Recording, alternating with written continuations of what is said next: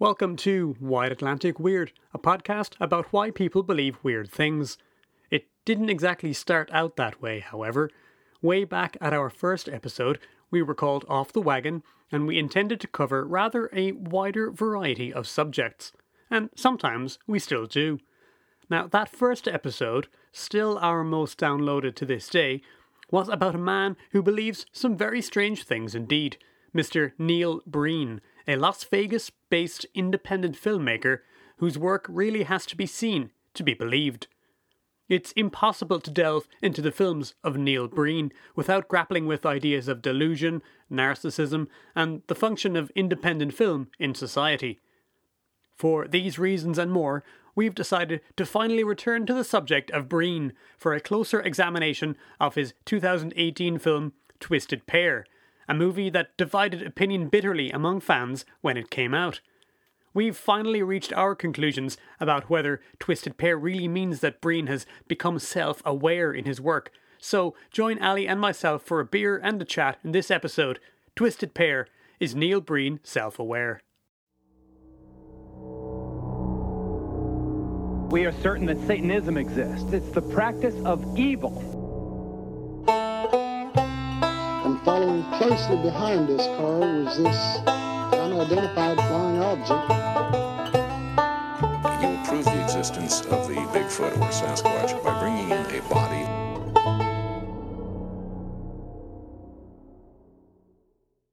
You're listening to Wide Atlantic Weird, podcast about why people believe weird things. I'm Kean. With me today is Mr. Ali Keane. Uh, we are talk. we're doing a return to the subject of our very first episode, which was about the cult slash awful movies of one Mr. Neil Breen. Now, this is a podcast about strange beliefs, and I think that this fits into our subject in terms of, well, we're talking about a guy who has some very strange beliefs about himself, his own abilities, his ability to make entertainment and really, we're, we're talking about a subgenre of sort of independent movies, which some have called ego exploitation. So that is a it's a term I've taken from a site called Bad Movie Bible, which I'll, I'll put a link to in the in the show notes. But I've taken some of my ideas um, from that, and I'll do a little reading from them because uh, they've really nailed some aspects of this. But uh, we're we're basically following up because our very first episode uh, was all about this fellow Neil Breen, and we did we talk about all of his four first four movies in that episode. We did, yeah. We, yeah, we did four movies. Yeah. Now that was just before his fifth film, Twisted Pair, was about to come out. I think it was maybe the day before or two days before. It was a weekend in London, and you and I and some friends went to see his latest greatest film, Twisted Pair, in the the Prince Charles Cinema. Uh, that's it, yeah, Prince Charles. In Soho. In which, Leicester Square. Leicester, if, which, if you don't know, is a, a cinema that does kind of cult films, uh, bad films. They market themselves as being the, the London home of the room. So if you know nothing about bad movies, you've probably at least heard about The Room and Tommy Wiseau. So before, like the night we went to see that film, in, in a theatre with hundreds of other people, which was an astonishing experience. We did our very first episode and we covered the weird history of this guy and all of his previous films. It is worth going back and taking a listen if uh, if you haven't or if you're not familiar with Mr. Neil Breen. Uh, if you are, don't worry, we'll we'll explain. But basically, we never got around to talking about the film afterwards, did we? It's been a long time. That uh, was no, in, that was in 2018. October, November, oh, perhaps. was it that long? It was, yeah. Oh my god. So what happened was, it had been a little while, been two years since his last film, and in that time, I think his kind of star amongst um, cult film enthusiasts had risen somewhat, and uh, there were there was a lot of excitement. We'd been waiting for about nine months or a year maybe at that point. Do you remember we used to watch the trailer constantly? We were really hyped yeah. up for it. The trailer was absolutely crazy and we knew this was going to be a really, really out there film, and we really couldn't wait. And we got to the cinema. We, we were having a cheeky can in the rain in the queue outside. Do you remember the line went all the way around the block down the street? Oh, it was a real. We were. Just could not believe how many brainiacs were in London. No, we were absolutely astonished. I we had no idea really how popular this guy was. You know. outside of you know just a few internet forums that we, we we we knew about, and then we all got in. And do you remember there was a huge delay, and the film was about forty five minutes late. And uh, it's a wonderful, it's a wonderful cinema or theater. It's a lovely place, and there were hundreds, lovely, of, yeah. definitely a few hundred people there. Everybody was really excited. Had another cheeky can inside in the seats, and then the film itself was, um, I think we were torn by it. And I remember Yes. at least one of our party who, I mean, certainly wasn't a full blown brainiac, but you know, was there, was up up up for the laugh, had been talked into coming along, and just couldn't hack it and walked out early. so, um, I, I so we've we've just come into some new information recently. I don't want to mention what that is yet, Ali, but can you tell us uh, how we were feeling on that night when we came out? Well, okay, so I should say uh, first, um, this will probably is going to include spoilers if you have not seen Twisted Pair and you really need you don't know what happens. No, but it's it's kind of difficult to say that Neil Breen films can be spoiled because they're very there isn't really a plot and, and the what plot there is makes absolutely no sense and It's it's true. It's true. Yeah, but you don't. want to, I guess give some kind of I, I, okay. Let's say um, comedy spoilers away. Yeah, Indeed. Some surreal points that Yeah. uh, you know might, might be ruined. That if you you know if you weren't expecting it, it certainly is much funnier. Or indeed, what left us um, a little bit conflicted, or strange or estranged from his movies. So I will say he's still one of my favorite, you know, um, slightly deluded filmmakers, and his films, up until at least Twisted Pair, are definitely worth a watch, and I do recommend you checking them out. Uh, However, one of the reasons why we're not talking about this f- up- un- until a couple of years later is that they're quite difficult to get a hold of. Um, there, yes. uh, or when you can, they're very expensive. So it took us a while before we were in a position to talk about it. But yeah, let's go back to that night, Ali. So we were all amped up. We were ready for this. We were ready to love it, but we came out of it feeling feeling a bit strange. Yes, there is. I think we should talk about that scene. That's what we should just just get, Well, get that scene out before of the way. we get specific, just how, what were we? I think that we were um, we were disappointed that perhaps in his fifth movie he'd become self-aware and was paying kind of doing doing some fan service in the movie, Yeah, and it, it kind of like the absurdity of the film up to that point was was really jaw dropping. Really was very jaw dropping. It's probably one of the worst movies he's made, um, and we were like, "This is amazing! Oh my god!" Struck gold five times in a row. You know that's bingo right there. And uh, when we hit that scene, we were like, "Oh, oh!" And the very last scene in the movie, when he's, you know, that's in the trailer. uh, I'll be right here. You think? Hmm. yeah, It's- and and we've just we, we just spent money and time to come and just yeah recognize he's now self-aware and Yeah. suddenly it's no longer funny it's like oh, i'm in on the joke too guys uh, when they're in the joke it's, not happening it's, it's just it becomes another samurai cop 2 or birdemic 2 or something like that you Yeah, know? so the classic examples of you know these uh, independent filmmakers who become self-aware and realize that they're making crap and people are enjoying it for being crap. People always look at Tommy Wiseau, who really only made one like se- unself-conscious film, which is The Room, and James Nguyen, who made Birdemic, which not everybody rates, but for me is one of the original holy trinity of kind of classic terrible movies. And then yeah, made Birdemic, made Birdemic 2 very much as a a- self-aware film where he's giving the audience things that he now thinks they want.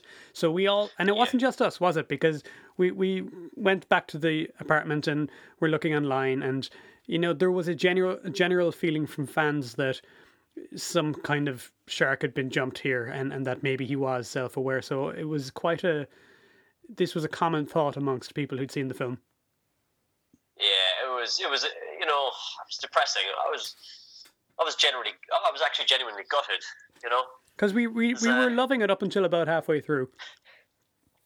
And then Uh, yeah, slowly it's, the it's towards feeling the end. It's, it's, it's towards the end the that, feeling that scene comes you're, you're right that number one there, there was that one scene which for you and a lot of other people seemed like a kind of a deal breaker it didn't affect me quite as much but there was a, a gradual feeling that he's doing ridiculous stuff now for the sake of being ridiculous Mm-hmm. rather than um rather than anything else rather than any natural um inclinations he may have had so Re- recently my crisis of faith has been has been uh, averted, though, thankfully. So we, we'll leave that till the end. We're going to talk about the film first, I think, and and then we'll so we'll we'll talk through the film and we'll put out there what we were thinking at the time. You, dear listener, can um, decide for yourself how much of this you think might imply that he is being deliberate or self-aware. But then we'll we'll hit you at the end with this new information that we just got. Okay, gotcha. Yeah, that's, that makes sense. So I'm gonna I'm gonna just to, to let people know if you don't what his deal is.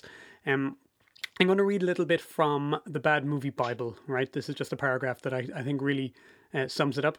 So he's talking about what he terms ego exploitation, which is when filmmakers are making movies to to gratify themselves and literally for no other reason. So, right? So he he says um, there is a particular type of them. He says that afford us a horribly detailed glimpse into their psyche. one with not the slightest concern either for audiences or cinematic conventions, and its poster boy is Neil Breen. Neil Breen's movies uh, eschew all familiar structure, scenarios, and archetypes.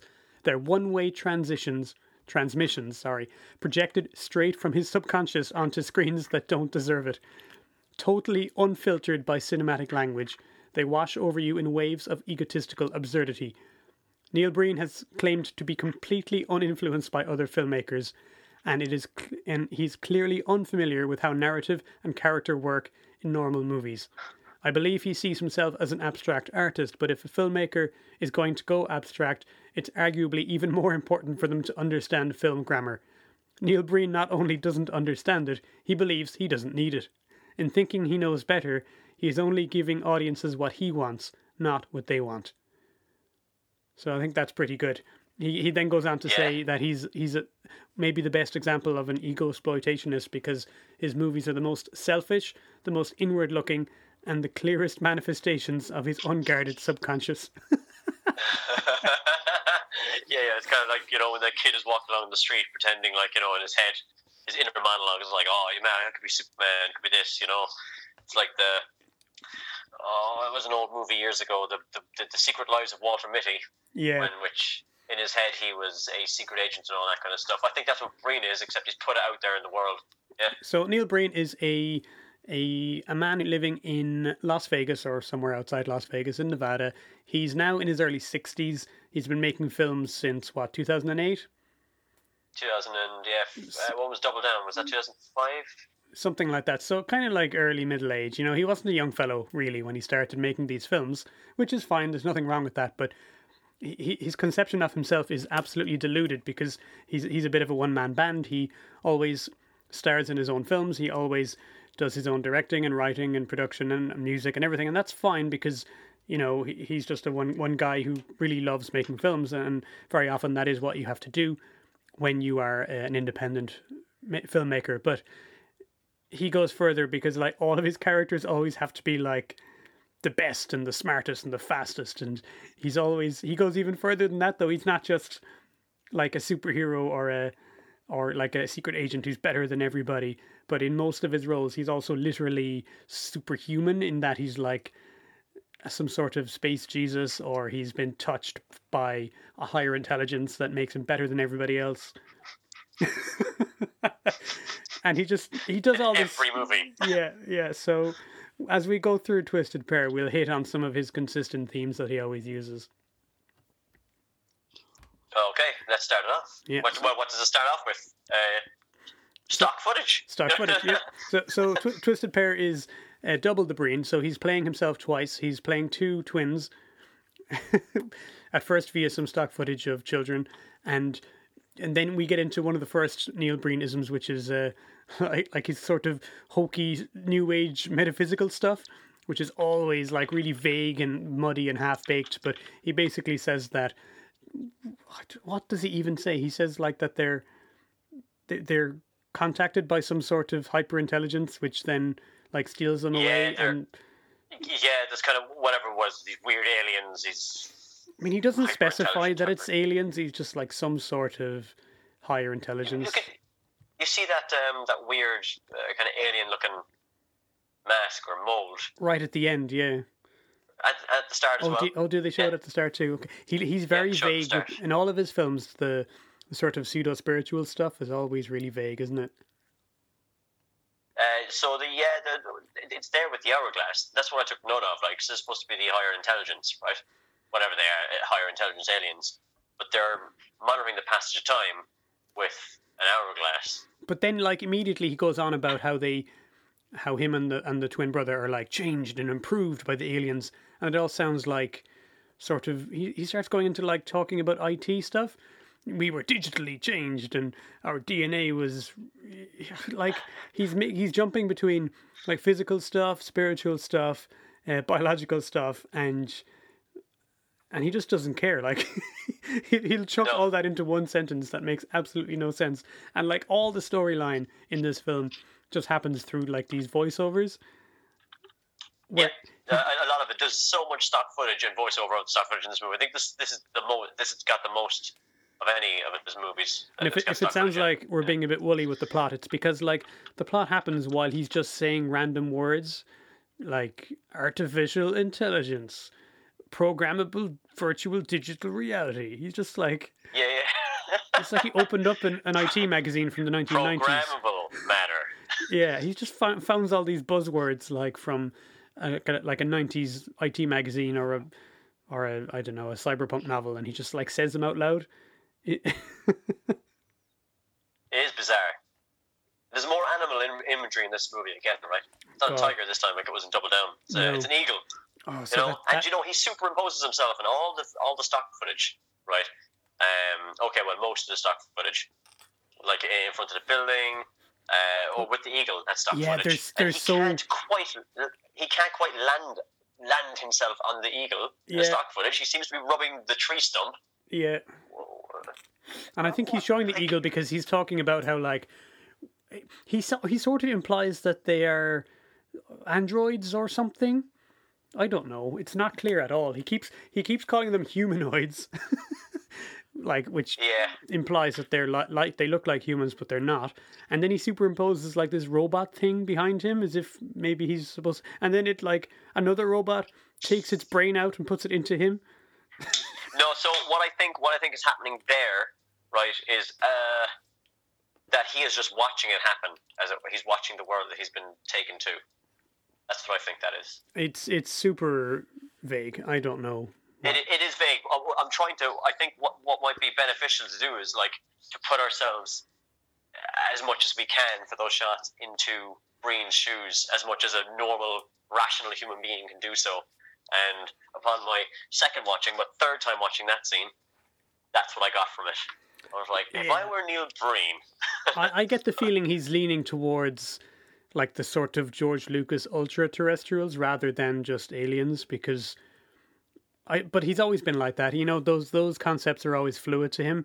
He doesn't like to be specific with that stuff. He doesn't like to be specific with anything, as we'll see. Um, but basically, some some force from the universe that's you know better than us has plucked him and the brother and taken them away and changed them and made them into like superheroes, kind of. And then, but he says like, I miss what I never knew. even I though like miss my brother. yeah, but No. like they didn't get He knows him. he he knew him until they were about like 59 like we see them standing together um you know at neil breen's current age and he's playing both of them and he's you know in his late 50s so he obviously knew him for long enough. So anyway it's, it's implied that the brother went turned evil and like has left him and he doesn't know where he is. Whereas he our main character neil breen is like what he's some kind of secret agent working for not implied really what he is doing. Um, he is supposed. To, I think he's a secret agent, but he's a secret agent that has been augmented. yeah he's got all these superpowers but like at the, at first they kind of said that you know he was changed so that he could you know be a force for good on behalf of these you know super entities but but then it he's working for some earth organization and i don't know who it's supposed to be if is it supposed to be the government or anyway he basically he gets missions off a woman who's like the worst actor in the whole thing Oh God! And yeah. I think- no, they're all right. That boardroom scene. That boardroom scene. oh is, my is, days Is it, that's supposed to be the Department of Homeland Security and, and all that kind of stuff in the room, like Well, yeah. who knows what and they just keep on saying programmable matter. They're all just they're all just saying words and it means nothing.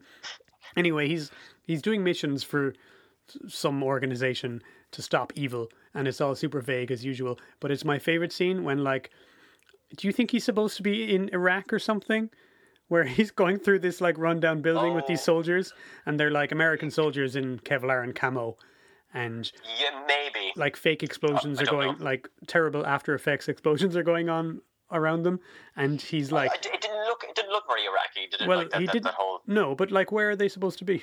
You- right in front of the building, right before he goes in and rescue the soldiers. This is person kind of wambling past him, and he's like, Hello. "Good morning, have a nice day. yeah, I'm on a secret mission. Like, Yeah. good morning, have a nice day." and he does. When he, he's in some kind of war zone, right? But he does all this while Yeah. wearing like his jeans and his nice shirt, because you know why why dress up for military adventures? And then he he goes into the building where these like camo soldiers are, and he says, "Don't worry, I'll protect you." And then he freezes time, or at least Yeah. he, at least he freezes them because like the sound of the explosions continue around them.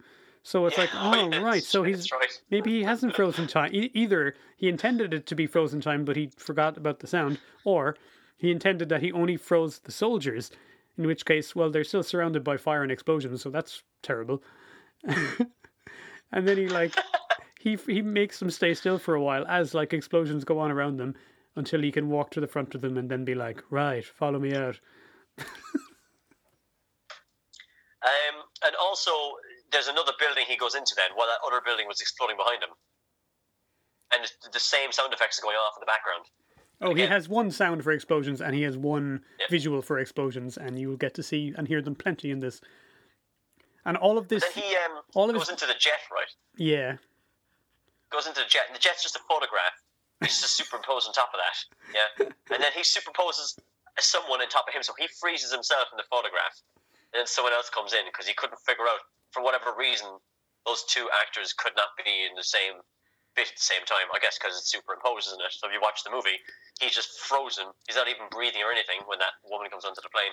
but everything is everything in the whole film is superimposed because he's incredibly lazy. So in all his other four films, every single interior location, whether it's supposed to be someone's house or a hospital or anything else, or a, you know a business uh, meeting room, it's always just his own house in in Las Vegas. Yeah. And um, anytime there's a street scene, it's the the, the the space immediately outside the front of his house, and uh, like we know what his house looks like on the inside and the outside, so you can tell that he hasn't even walked down the street like to film those shots.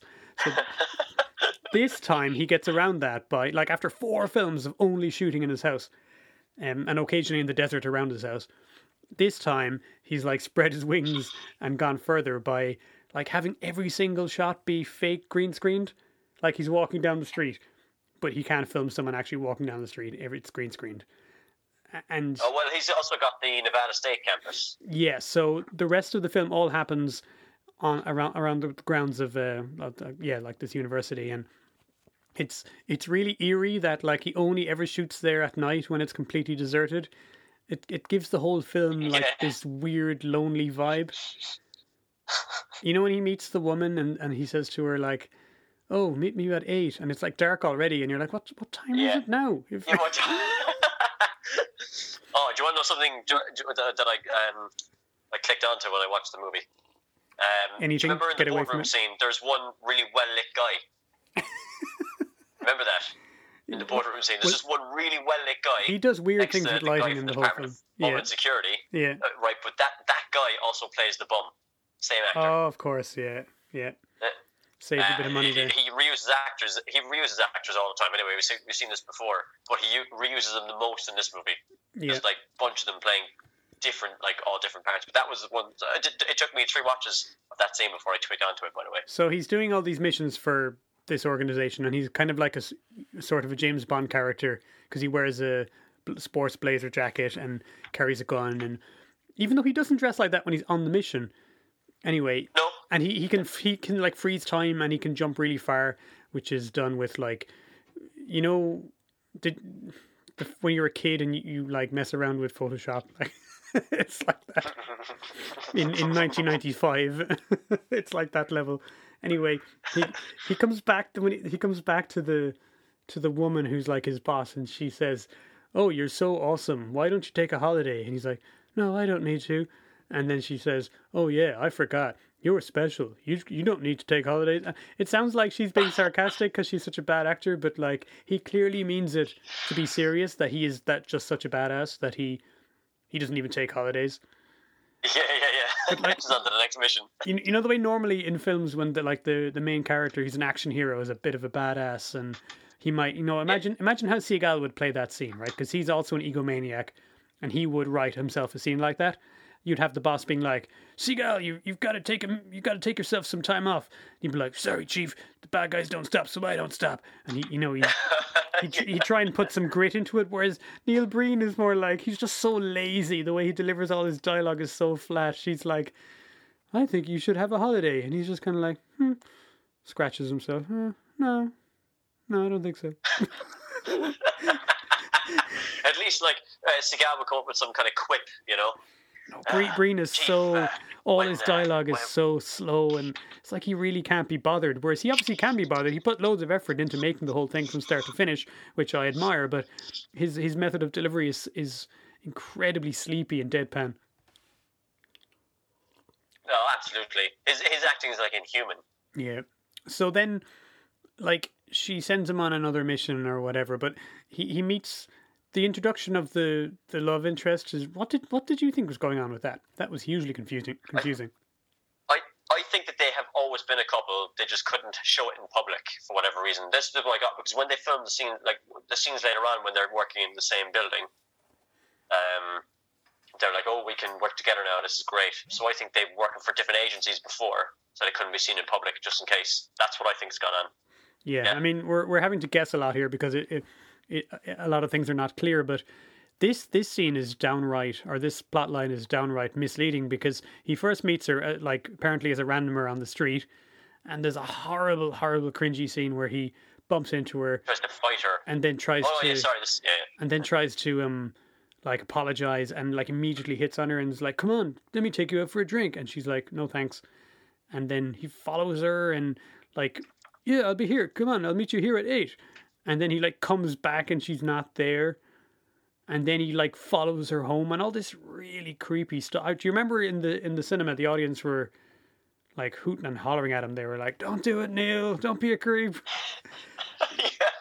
And then he like in the house with nobody else around you know he comes in and she's all shocked and surprised and then he attacks her and like says various nasty things to her and then actually no it's all a joke and they're together. What understand that whatsoever. It must be some kind of role play. Maybe they're like role play. I, I don't know. i know but it's never explained is it It's never explained. No. Just like everything else in this fucking movie. so then the the other plot line is the the evil brother who seems to spend most of his time at this point just like sitting around in a dirty empty building with his hood up looking like a grumpy teenager until he goes into I don't know where it's supposed to be. It's clearly just another part of the college campus, and like just holds up a bunch of random fellas, and you like you eventually find out that they're quote unquote corporate businessmen. That's right, yeah. But like it's it's a good long time before the film bothers to tell us this. I think we're just supposed to infer it because they're wearing suits, and one of Neil Breen's hang-ups is all people in business and corp- corporations are evil and they deserve to be killed. that one guy's got a sellotape mustache. You know, you can see the sellotape a mile away on that guy's mustache. With Yeah. the glue, whatever is putting holding Yeah. in place. It's it's great. It's, it's proper cringe. and like. and Breen's evil brother is just him wearing the most awful beard. You've it's the fakest thing. You've, like it was one of the things I think that had people saying this must be a spoof. Now that's how bad it is. Yeah. Like even Breen wouldn't try and pass this off and think this is real. and yes, and yes. Well, and yet, and yet, the, the bad Breen, who is supposed to be evil, and um, like I, I think the the key theme here is supposed to be that the two of them have decided to deal with the world's problems in different ways, and the evil brother right. Like uses violence to to kill bad people and punish them. But like that is one hundred percent in line with Breen's uh, philosophy in all of his other films, where he literally murders like mil- he literally does that's right, genocide in Pass Through. he kills like half the planet or some shit like that, doesn't he? Or Yeah. 50 million people, or whatever it was, uh, to get rid of all the bad, yeah, bad people. And the the Uh, but I think yeah, he's he he's a company man, and his brother is uh, vigilante. Yeah, vigilante. They refer to him as that a few times. So he takes these three businessmen to like, like this kind of Dexter type room where he's like covered the whole place in like plastic bags with fake blood on them, and Yeah, he ties ketchup, yeah. he ties them up with like these chains that look like they're made out of paper clips, and and, and he at first they're like, "You can't do this to us. We're respectable citizens," and he's like, "No, you're evil corporate types." And then they immediately just like admit, all, yeah, they fess. up. oh, oh, what about all those politicians we bribed? What about all the money we embezzled from those charities? And the CEOs we had assassinated.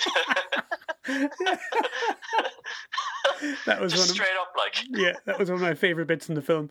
So he just keeps them in this room, like, and he tortures them by just like shooting them in the shoulder endlessly with these like fake After Effects shots.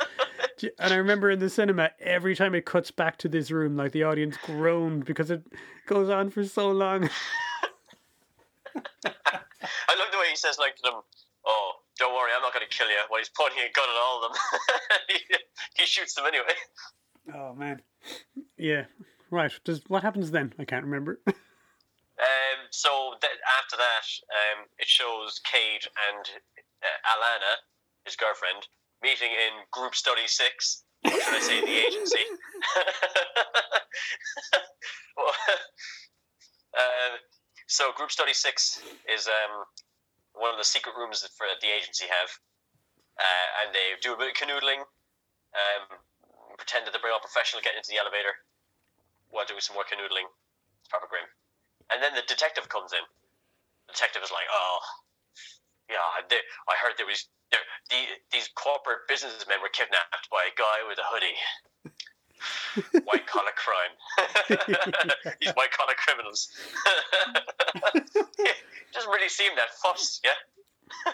Well, I mean, uh, like you know, if you know me, you'll know that I will rant at the top at the drop of a hat about uh, evil corporations and white collar crime and all that sort of thing. But the way Breen introduces these topics is so simplistic and childish. He literally just has the bad guy say, "We're evil corporations. We do bad stuff," and then he's like, "You shouldn't do those bad things. I'm going to stop you." It's it's as simplistic as that. Like that is not even an exaggeration. So it's just it's just laughable, isn't it? Did you like the way in like the deep learning neural network when he's saying that it's just scanning the computer lab in the university? Yeah. He Could clearly be like the pool basement. he clearly thinks that you know rooms full of computer screens suggests you know corporate headquarters when it like instead of just a lab in a computer a computer lab in, in a university I know, yeah. and it's like there's Windows 7 on the computer. I don't know, Yeah. that deep learning neural network. Oh, anyway, that that was the next scene after the detective rants on about his the white collar criminals, and I guess he has to be. Uh, Does and then the, know, so then the, the involved. the actual mission that he's on, like the main antagonist in the film, besides the evil brother, is introduced like apropos of absolutely nothing. I don't even think he gets sent on this mission by the woman, does he? He just starts talking. Well, there is that scene at the beginning where like Oh yeah, he, I think she does. I think she sends him the mission. all the all the people, as you said in the in the, I don't know if they're supposed to be the government or what, but they they just say things like, "There's the the biggest corporate hacking scandal ever is coming, and terrorism." Oh yeah, yeah, so later on, like a good while after that, Neil Breen decides to pick up on this plot line, and he just says, "I've got to stop the Coos Empire." And the, Coos, Coos. Coos is this guy. How would you describe him? He he looks like an eighties, like a camp eighties disco queen kind of. With, with deep throat, the deep throat voice. Yeah, he has some effect on his voice that makes him impossible to understand, but he's only in it for like two seconds ever. So he's like, Uh, he did, so I think he appears in it like three times, but there's a different actor playing him. I know, yeah. the second time he appears, he's played by a much older, fatter guy. But then it goes back. It goes back to. The, he reuses his actors. It goes back to the first- the time. And but you can tell they shot certain footage on certain days because it goes back to the first actor later on when he's sitting in the same part of the house. and Yeah, this yeah. this guy Coos, I don't know. Do we we ever find out what he? He's just a bad guy who has a criminal guy. who has an empire and wants to oh man his plan is so vague it's like he's going to corrupt this he's going to do a cyber terrorism attack by breaking down humans things that people need or something really vague and to stop this means that Neil Breen has to go and like blow places up that have lots of pipes in them because that's key to his operation that's li- Oh, yeah. so he goes to visit Mr. Coos and visits him in this like nice Las Vegas suburb and rings his doorbell. And then like he comes in and Coos is sitting like outside a swimming pool in the dark. That is when he's not sitting at a table. Because you would like. When when he's not sitting at a table with weird cat ornaments on it that move around by themselves sometimes, and sticking his hand into a bowl full of fake diamonds. And holding that fake diamond's like an evil cat. or like a cat. Like, you know, the way the bad guys used to stroke it. Yeah, Whatever it was, Blofeld would have the cat. Yeah, there's- He'd stroke it, but this guy's like stroking his diamonds. definitely a sort of a Bond villain vibe that he's going for here. But like, Yeah. nothing is ever explained. We don't know who this guy is or what his deal is, except that he's bad, and Neil Breen has to stop him. And his assistant is like a magic fairy woman who's Yeah, what the. like What the some kind of about? Las Vegas showgirl who Neil Breen hired out for a day and wears like those fake, you know, those wings that like little girls wear when they want to be fairies that like, you can get in like Primark for a fiver, you know. But she's like apparently actually magic because she can appear and disappear and stuff. Anyway, They show you scenes from different movies. yeah, well, uh, yeah. So we first see her, and she's supposedly Mr. Coos's assistant or something, but then she shows up later in a different context that makes no sense anyway.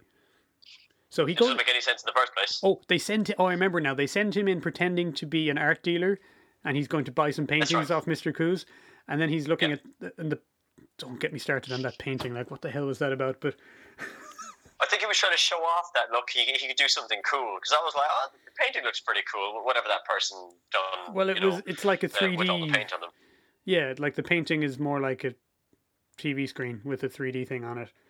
And then he That's, just that's probably the most, the, the, the- like the most, uh, mm, uh, not the technical, but yeah, the most advanced form of filmmaking that he's done so far is to put that within the painting that they're holding. You know, in his editing, that's the most advanced. then it doesn't look as bad as his other green screening.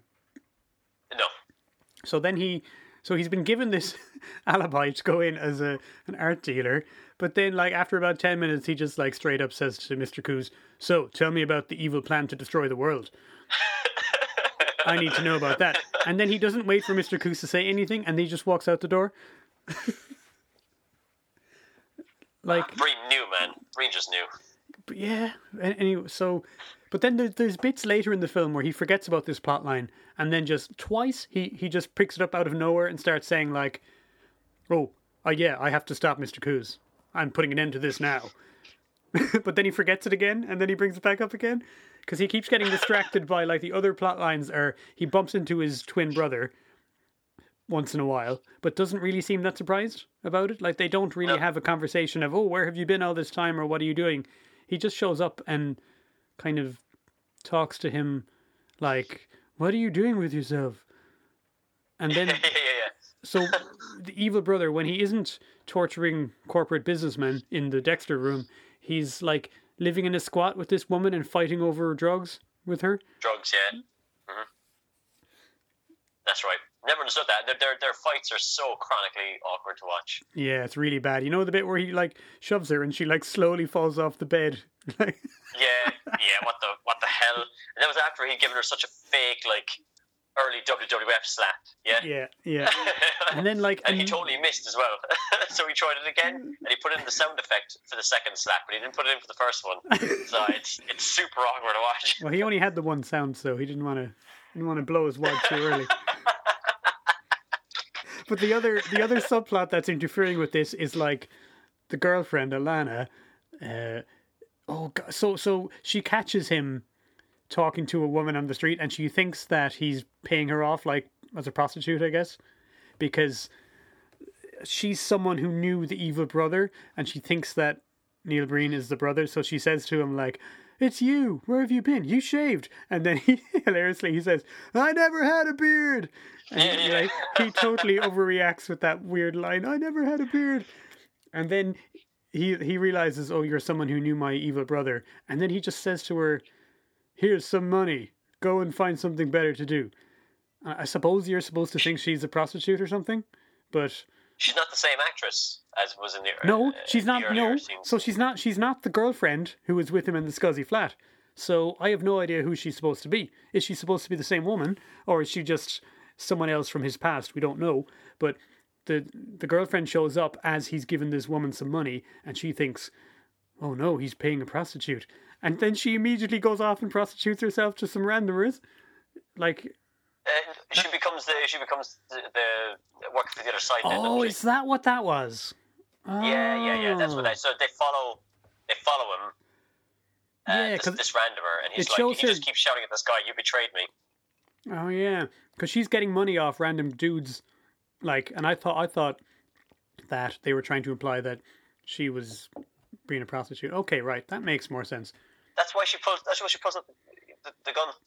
Yeah, no, I just that, I I thought that was just coming out of nowhere because Neil Breen doesn't know how to write a script. But okay, that makes a little No, bit. I think that she she she is so betrayed by him giving books to the former girlfriend of Kale that she switches sides. Okay. That's what I've gotten. But yeah, it. that makes more sense than what I thought. So I, I give Neil Breen props for that. I'll tell you what, I'll also give him props for the scene where he takes the girlfriend on, onto No, oh, this no. onto this place, which is clearly like you know, like uh, in the middle of the campus where they had the the silver chairs out, like just for sitting around out on the outside. And he goes, "I've booked the whole restaurant for you." Uh, yeah, but you know what he says there? I think he that that's uh, that's one part where I think he, he recognizes that he, he he can't get away with it because he says, "Oh, the service is impeccable, the food is amazing, but the service is friggin' invisible." Oh, yeah. Oh, oh, that's what he's saying there. Yeah, so it's a joke. is Yeah. just friggin' invisible. So I'll, Yeah. I'll give him that. The first time I saw it, I didn't pick up on that, and I thought he was actually trying to pass it off as like a restaurant, but no, he makes a joke out of it. And then, So and then he goes straight back into he goes st- straight back into like weirdness where it's like, "Oh, I got you a present. Here's a candle." oh you know, and he lights it, and she says, "Yeah, eternal and always." I'm like, no, the candle has a wick. That's not eternal. It's not infinite. you know, look Yeah. at this wind. Yeah, it's gonna be out in five minutes. and then he goes on his mission to like take down the Coos Empire, and it's all well, it's him walking around this campus, basically going into um, computer Same labs, campus, yeah. and the baddies. Here's Are, the weird thing about that. Here's the weird thing about that campus, right? Where I picked up on it. When he's walking across the campus, do you remember you just hear some voiceover during it? Yeah. yeah, that's the same voiceover that was that that's the same uh, dialogue that's been spoken at the boardroom at the start of the movie, where it's like Homeland Security be ready, programmable matter. yeah, that that's what's being said when he's walking across. So either he used it is that when he's in the lab? He's in the like the biology lab with the that- just before he goes over there when he's walking across the quad area, I guess of right. um, the Nevada State College. Um, and he's like, "This is their center of operations." I'm like, didn't you come out of that building when you received the mission? yeah, yeah, same building. like, yeah. To, to, to go down the Breen Tunnel of Weirdness, does that mean he's a double agent? You know? no, Um, it just means he films everything in the same place. All right. Well, but the, the, that is the uh, Same the dialogue. yeah. overdub. Yeah. Yeah, Yeah. same dialogue. So that's that's what made me think. Like, well, could Anyway, it be? Could it be? He's thinking. "Ah, actually, you know, I'm, I'm going to be the double agent. so the goons of your man Coos are all these like men in black types who wear black suits Yes. and black hats, and I don't know. Do you think he's implying that they're like androids? Because he passes by a bunch of them like sitting down in these booths as if they're like plugged in or recharging or something. And just beforehand, they're wearing those VR headsets in the computer lab. Which in Breen World doesn't mean that they're just sitting down doing VR games. It means obviously they're like cyborgs or something. Yeah, yeah, yeah, hundred percent. Oh, the cyborg men in black.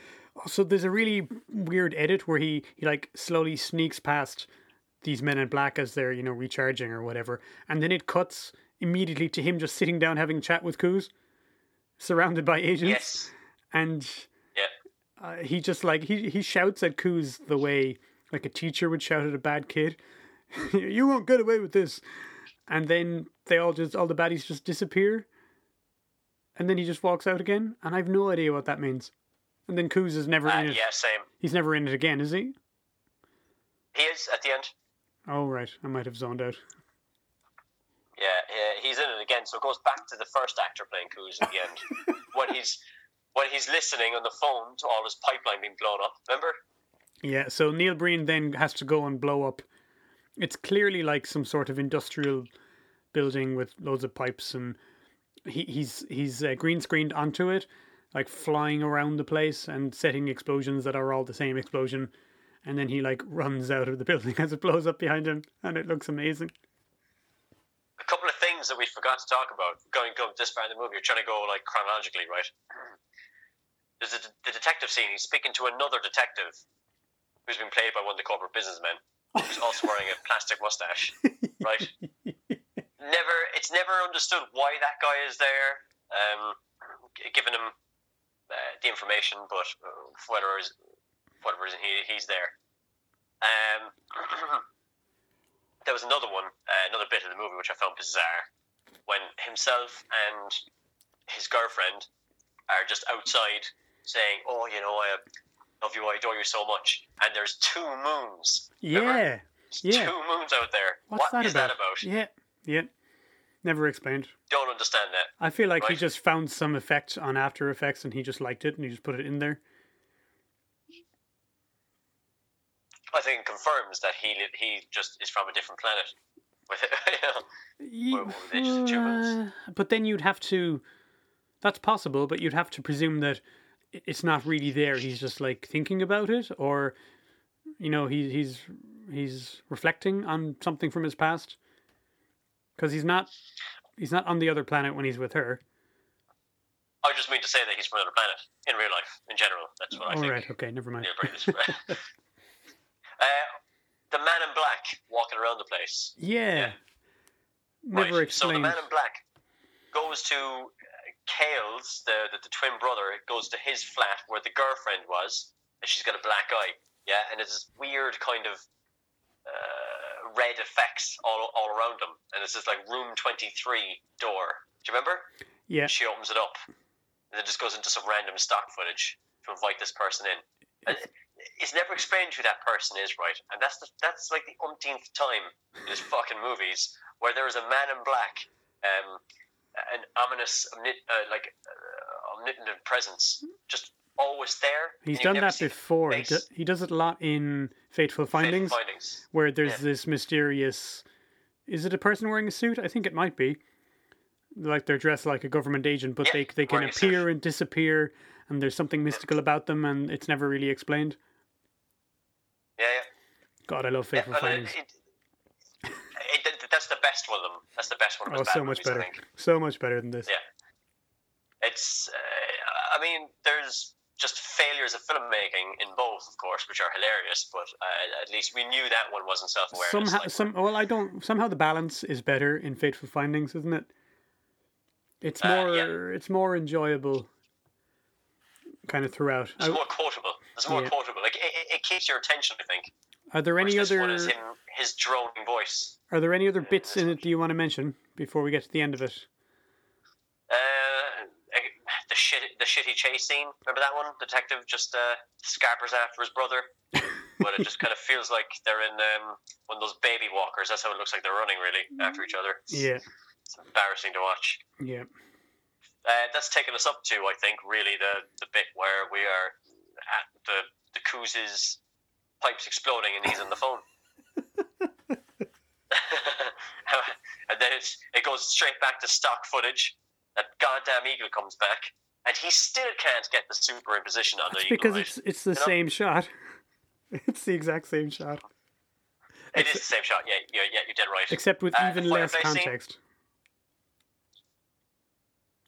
Remember that? Sorry.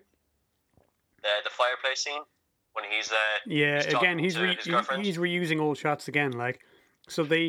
uh, Yeah. yeah, sorry. They like the yeah yeah I remember that. She's wearing a wig Do you think? in that scene.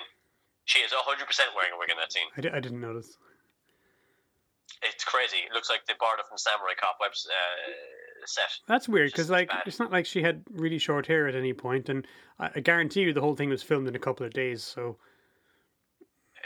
for whatever reason, you know, you just watch watch that scene again. right. It just looks total wig. What about the bum and the fake rat? Oh, that's hilarious. Yeah, Oh, fuck. he he spends like bum, right? he spends inexplicable amounts of time on these little things. Like the bum is completely incidental to the story. He's in the background during the scene when he first meets his love interest. But like he spends an inordinate amount of time focusing on him and talking to him, and he's feeding a, fake plastic, and obviously fake plastic rat. Just uh, why does the film focus on this? And the man in black. yeah, the man in black The man like in black shows up, shows up. Yeah, I think that's just to show that you know they're the they're following him or something. Who knows? Do you remember the, the, the man in black shows up, stabs him in the leg, and then pulls the knife out Yeah. and walks away. And you can see there's a book in that guy's pants. right. That was that was where the night went into. Uh, very bizarre. It's extremely bizarre. So then Uh, we've, then we've Not, yeah, not long after that, we find out that the ex-girlfriend, yeah, um, or the girlfriend of Cade, is a traitor now, right? yeah, And then he drops to his knees in epic T-bowing fashion. Best way to describe that. yeah, and he shoots her. Yeah, they have a weird standoff, don't they? Yeah, and then Yeah.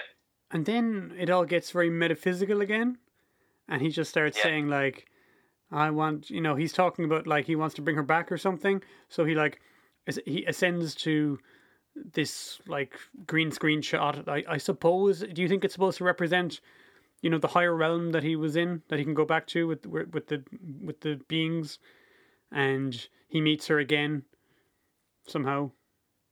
And maybe she didn't um, kind of meet the. I don't know. She wasn't good enough. She wasn't as good as he was. Yeah, yeah, the moral percentage, or you know, uh, whatever. Yeah, because you needed to have to get there because she she sold him out. because that's a a key theme for Neil Breen. All his films are about, you know, if humanity is if humanity is not good enough to make the grade, then it, you know you die. You don't make it. You don't ascend. And really, only Neil Breen is good enough to ascend. Usually, And him him and Kale both ascend because they both apologize to each other in this very fake, dodgy crying scene. and whenever they're both in Um, it together, they never. Obviously, it's it's it's Neil Breen twice, so it's it's difficult to um to film yourself talking to someone who's not there and then have it match. But it's so bad. Like they're never looking at each other. Yeah, because he's not he's not gotten a guy to stand in for him. That's what that is. There, yeah, and there's all. I, I, I think he does ninety percent of this stuff by himself. Honestly, Yeah. I think he has a few jobbers that he hires when he absolutely needs them. But besides him and the main, the main woman, like, there's nobody who has more than a few minutes of dialogue in this. You know, But just before it gets a bit metaphysical, yeah, that that fairy comes back oh yeah, in some home cinema setting. Which I think is his. I think that's his house. I think he's pretty well off. You know, I think Hundred percent. he like his house is big and his house is nice and he's made money from from being an architect and clearly that allows him to fund his hobby but i do think that this home cinema is his house as well Yeah, he's it, that's not his only job, right? He's a realtor as well, so he's got two two jobs. right so yeah, the, Yeah. for some reason Coos's fairy assistant comes and appears in his home cinema which oh it's never explained whether it's supposed to be his house in the film you know? Like i think that is neil breen's real house but you know in the film you don't just oh yeah by the way here's my home cinema. Like you know as far as the story is concerned he's just in a cinema somehow with a fairy. And on the screen is playing the the, the climax from pass through Pass Through. pass through which is the genocide scene which is where he Yes, he it is. decides that you know the majority of humanity is not morally right enough for him so everybody who he considers bad is going to be destroyed and like he's a, anyone who's a banker or a businessman or a government person or a reality TV star or a security guard. He's got a long list of people who he thinks uh, deserve death, and then he kills them all, and then magics all their bodies to like this giant pile of bodies in the desert outside Las Vegas and walks around them. And that's what we see on the screen. There's a weird there's a weird ripple effect just on his face, and I wonder is that him trying to say something? Probably not, though. To be honest. So this was th- not for me, but for you and for a lot of other people. This was the scene that made fans think he's doing some fan service here. Now, okay, he is doing fan service, but I mean that to me doesn't. Uh, we'll, we'll, we'll get to that. We'll get to that. So what happens after the cinema Yeah. scene? that's when we get into the metaphysical stuff when him and Alana meet. Him and the the brother, um, they they make up and they're crying and they say sorry. Um, and then Alana shows up and she disappears. Uh, and then oh, what bloody ha- what Well, happens? then he then he um he lectures us, He's just talking to the audience. Yeah, He yeah, lect- he lectures us. he Indeed, give- yeah. he yeah, lectures he lectures us. us. Which he That's the other scene that made me start thinking, because it's the way he's looking. Yeah, Uh, but his like- eye lines. But come here, the lecturing here is a lot shorter than it is in all of his other films. Like, it's it's mercifully short compared to Pass Through. Do you remember the bit in Pass Through where he like hijacks all of the the news programs of the whole world and just Yes. like sits behind a desk and lectures you for like twenty minutes before he murders everybody?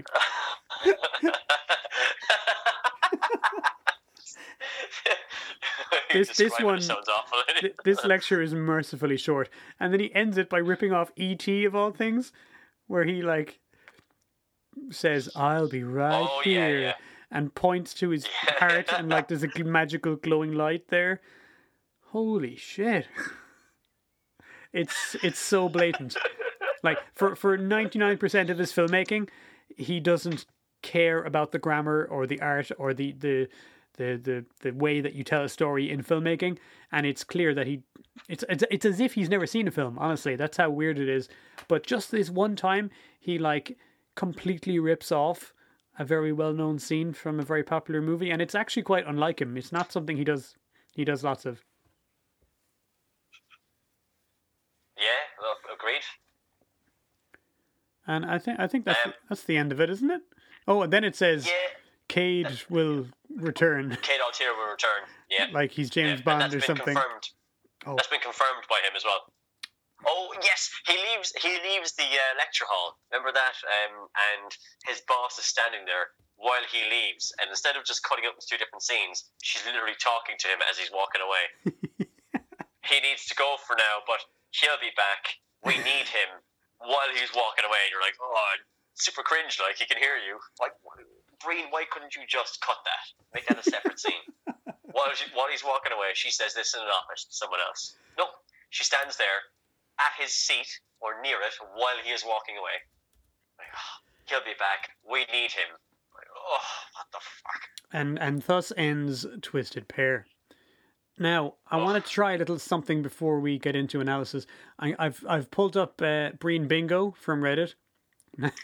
so this is a, a list of common common tropes in Breen's movies because he really is an auteur in that all of his films are, you know, him expressing uh, what he how he feels, what he wants, what he believes in. So the same themes tend to appear again and again in his films. So we're going to go through this quickly and we'll see which ones apply to uh, Twisted Pair and see is this a very typical Breen film or is it not? Yeah. Okay. So the first one, women not wearing bras. Women not wearing bras. I don't think that's in this movie. No, and that is something he does lots of in his other films. We haven't really touched on his his sort of questionable attitude towards women. Um, I- I think besides that creepy scene where they make out as if he's he's like you know following her and stalking her. Apart from that, there's nothing too objectionable. Apart from the standard. When he when he shoots her, when he shoots her, he's just uh, keeps on like stroking her, and even though she's dead, and kissing her. Well, I don't I don't have a problem with that, but just the standard thing he does where like he always casts like much younger women opposite him and they all every every woman in the film falls in love with him always. And there is an interview that um, I don't know. Get the link and link it on your podcast on the podcast uh, to the leading actress. Uh, I guess Oh, uh, from Pass Through, yeah. Oh, um, yeah, in yeah. which she talks about her experiences. Maybe Now- it's worth uh, putting that in there. It is, yeah. So, so women who've worked on his films before have said that, have told stories that make it sound like he is a bit of a creep.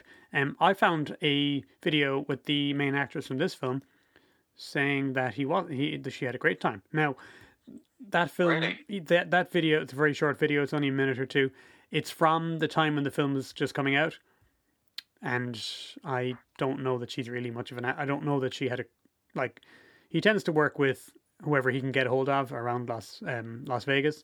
So I don't. Sorry, this movie, Twisted Pair. Yeah, there's a very short Yeah, video. could you send that on to me? Yeah, there's a very short video of that woman just saying, "Hey, yeah, just wanted to have a chat. Um, just got done making Twisted Pair. We had a great time. Neil was a lot of fun. It's very bland. It's very short. Um, I, I don't know. I've no, I've no reason to say that it isn't truthful, but it did come out like right at the time the film was being still shown. So, who knows? Uh, but She is an actress. She's done another movie, okay, one or two movies, uh, yeah, Okay. in her horror. So I'm IMDb. but there are there are cases. I sometimes I mean it's hard to know. I get a vibe from a lot of the films that makes me uncomfortable, and the scenes he do, he does a lot of scenes with much younger actresses, and he makes them do nude scenes, and he makes them like canoodle with him a lot, Yeah, it's and messed they up. they often look uncomfortable. But I mean, we don't know apart from That's weird. apart from that one story about uh, Pass Thru. so okay, next one is Neil Breen cures cancer. Uh, no, No, not in this film, but it does happen in Twisted Pair. No, it happens in um. oh, uh, I'm here now. I'm here now. Stock footage. Yep, Uh, corrupt politicians yep. being righteously killed Well, mentioned, mentioned. and righteously killed. Righteously killed, no, because What? they're only mentioned. What about the banker or the the corporate dudes? They're corporate businessmen, but they're not politicians. Uh, speech condemning corrupt humanity. I would say yes. Yeah, Fake blood with no actual injury. yeah.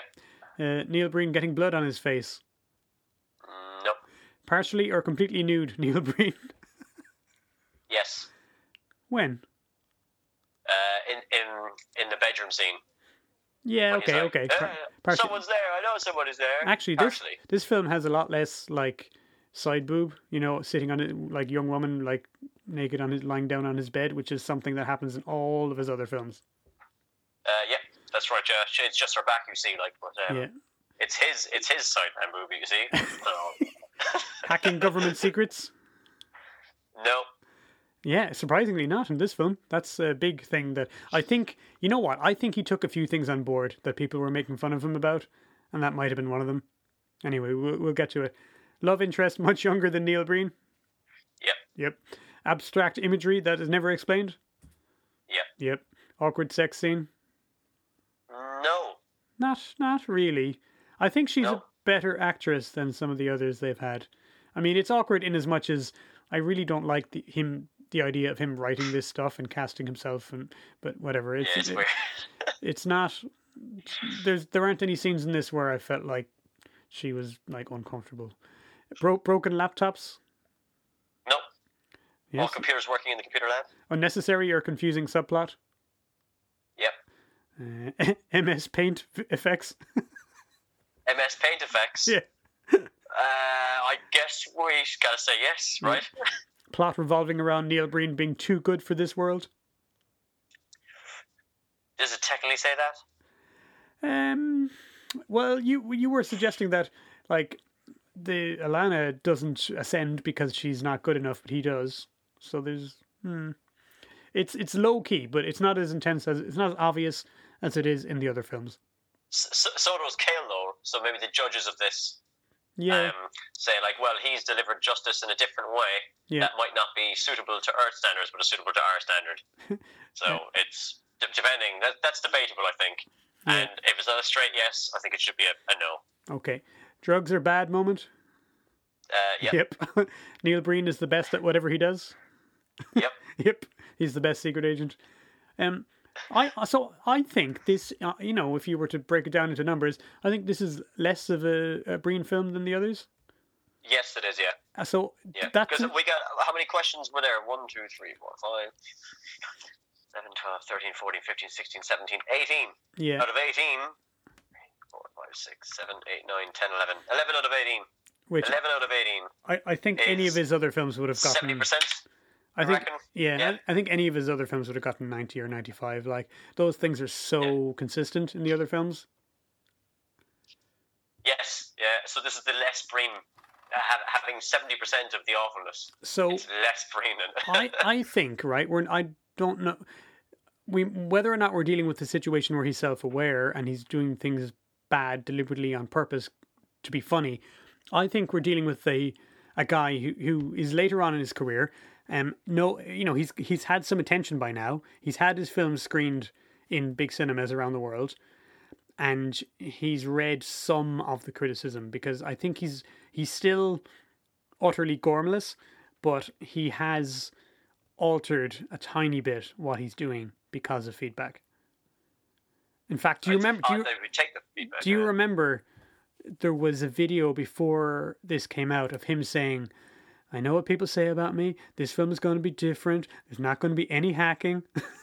Yeah, that's right. he said that. His crowdfunding or something like that, wasn't it? yeah, for his crowdfund videos. So, like, he has taken some things on board.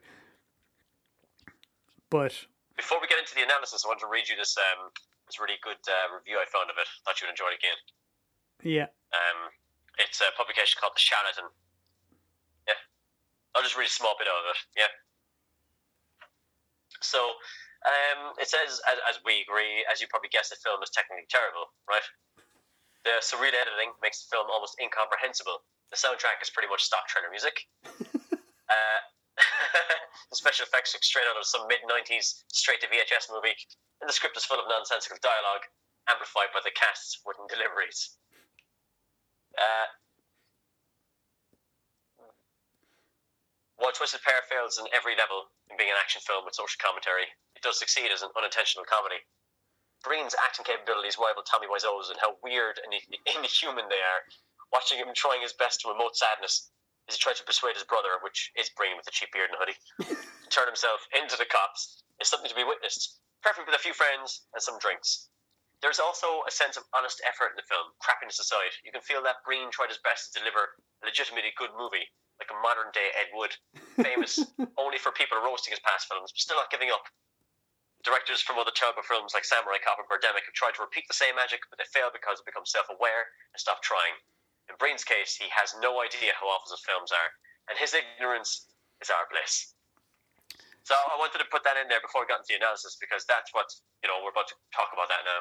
Yeah. So, I for. want to see if you agree with all that or part of it. Yeah, yeah, yeah. I mean, he's he's the nice thing about him is he is genuine, and he does care, and in some ways he's like naive and kind of lovable, but then the other side of the coin is his deep, deep, deep narcissism, which is is a very dark thing. I mean, it's one thing to say, oh, he's a slightly cuddly, lovable, you know, deluded middle-aged doofus, but on the other hand, he's like he does really creepy things with women in his films, and his ideas about like murdering vast numbers of people because he disagrees with them are also incredibly dark. So, uh, you know, I don't take him that lightly, if you like.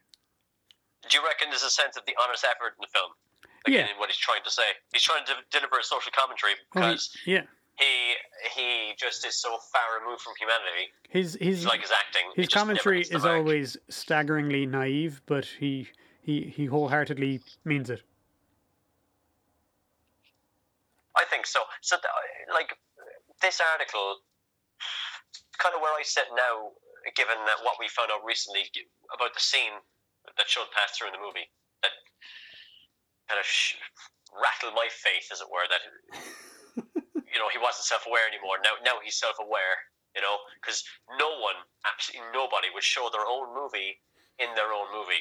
You know, So and there's no reason for doing it. There isn't, except eh. except for fan service, and I, he's doing that deliberately because look, the difference between him making his first film and his fifth one is he knows there's an audience now, and he knows who they are, and the fact that he's showing off a little bit to them doesn't necessarily tell me that he's in on the joke. You know, I think he's deeply, deeply in in cognitive dissonance. I think he's deeply in denial about how people enjoy his films, and I think he's he's probably lying to himself on a very deep level.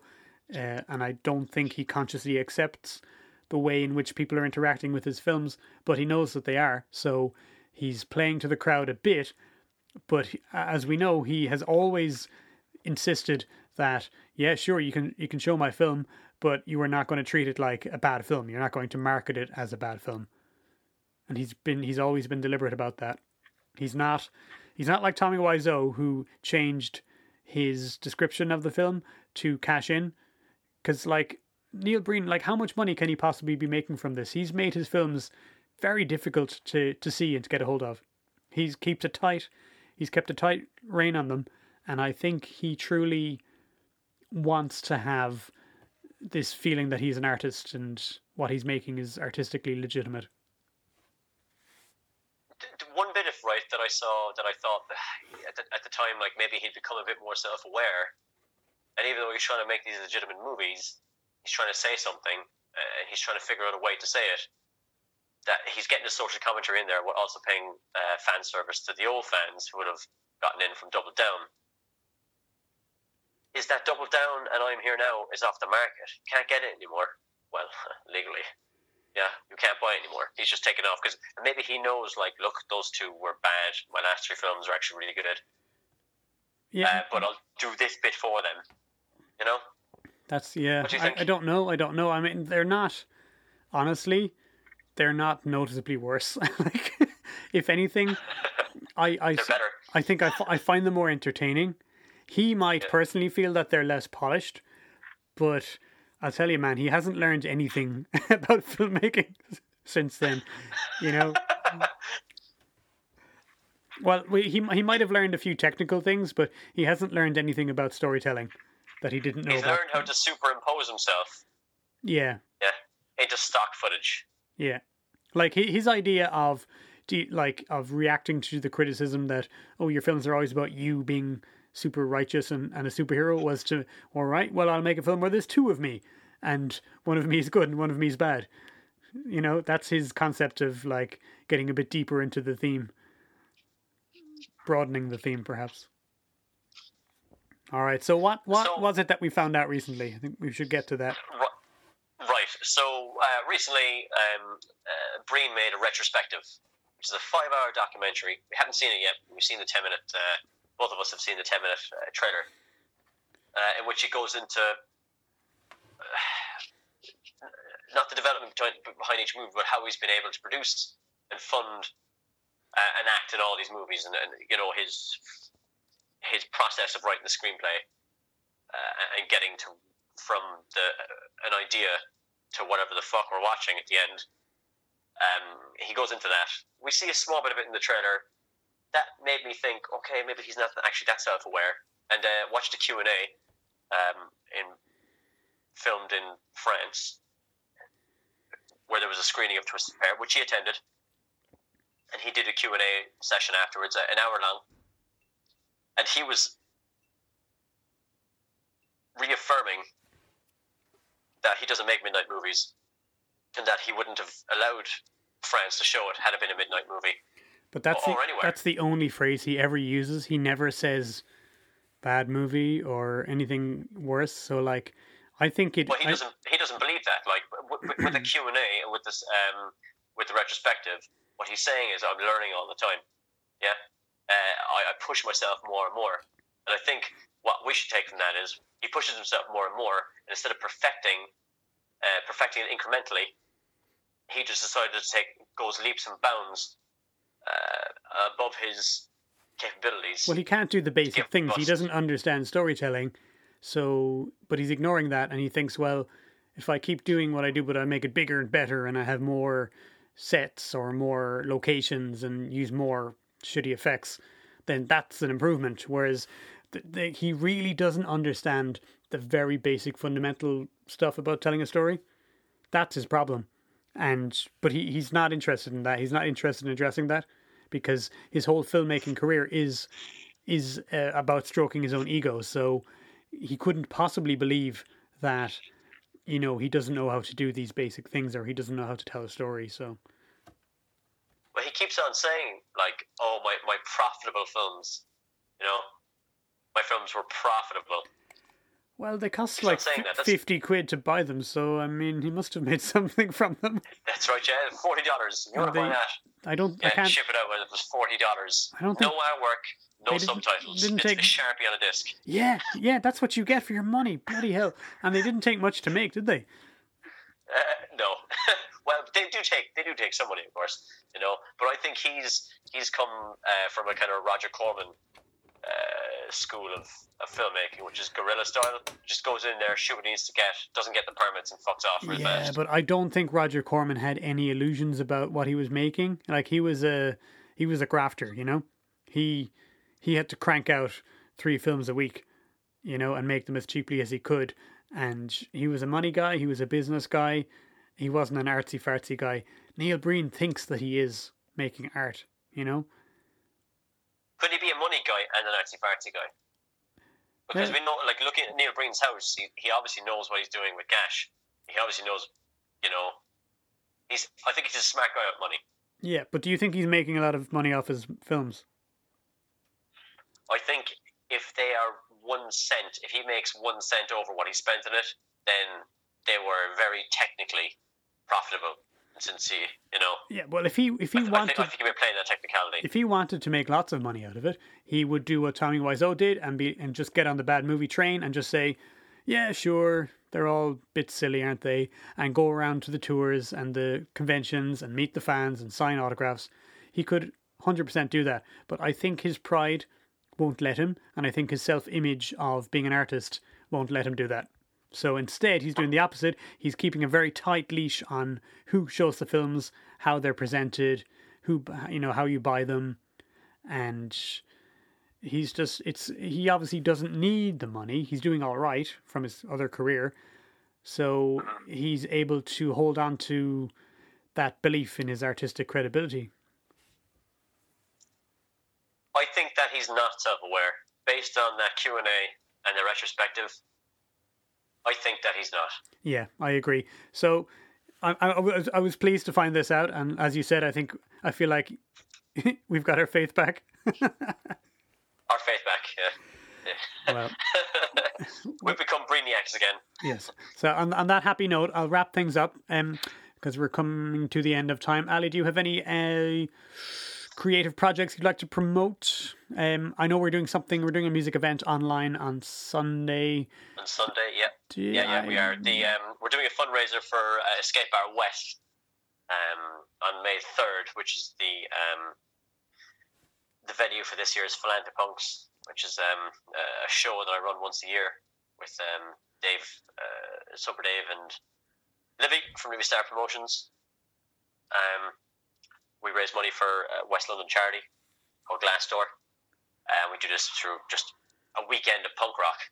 Uh, and it's obviously important to have this bar open. I know, obviously, in our current climate, lots of bars taking a hit, and everyone's doing their own fundraisers. So we're just putting our putting our own toes in the water there, and trying to keep this bar alive. So we've got a venue for this year's uh, charity gig.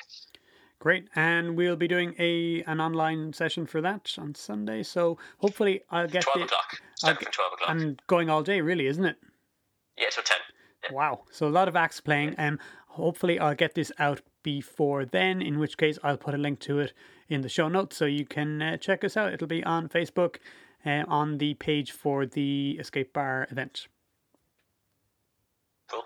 Cool. Uh, anything else? Anything happening with the Scuts Alley? I should put a link to. Uh, just released uh, the new album, Net Profit. You know, the follow up to an album you were on, Cian, uh, a while back, uh, Gross Profit. Um, it sounds pretty good. Um, sold a few copies. Uh, obviously, you know, it's been hindered a little bit because um, we've had to cancel our album launch show, but it will be coming back. So uh, I'll let you know when that's happening. And I'll let the internet know when it's happening. But yeah, it's, if you want to listen to the album, go to Bandcamp uh, or Spotify or iTunes or Amazon or Google Play Music and type in The Scuts with a U. uh, and it'll bring uh, a lot of people say like, "Oh, the Scots." So you're Scottish. Well, if you have a London What? accent, you know, it comes out that way, doesn't it? no, it's the Scuts. It's the Scuts. S C U T S. And uh, go and listen on Bandcamp. There is the two uh, releases up there. Gross Profit, which um, Cian uh, wrote half that album uh, back when he was in the band. Uh, put some bangers up there, like Clear as Clock. Remember that one, Cian? I do, I do. Gets an outing once in a while Uh, still, I hear. It does indeed. It does indeed. Uh, and it's one you'll be happy to hear. It's one of the most popular songs. Yeah. Uh, that was played at a wedding I was at. Bert and Keisha's wedding. It's played at a wedding. Warms my there heart. you go. Uh, right. Legacy lives on. We'll wrap it up with that, Ali. Thanks for being on. Cheers, dude. So you, can finish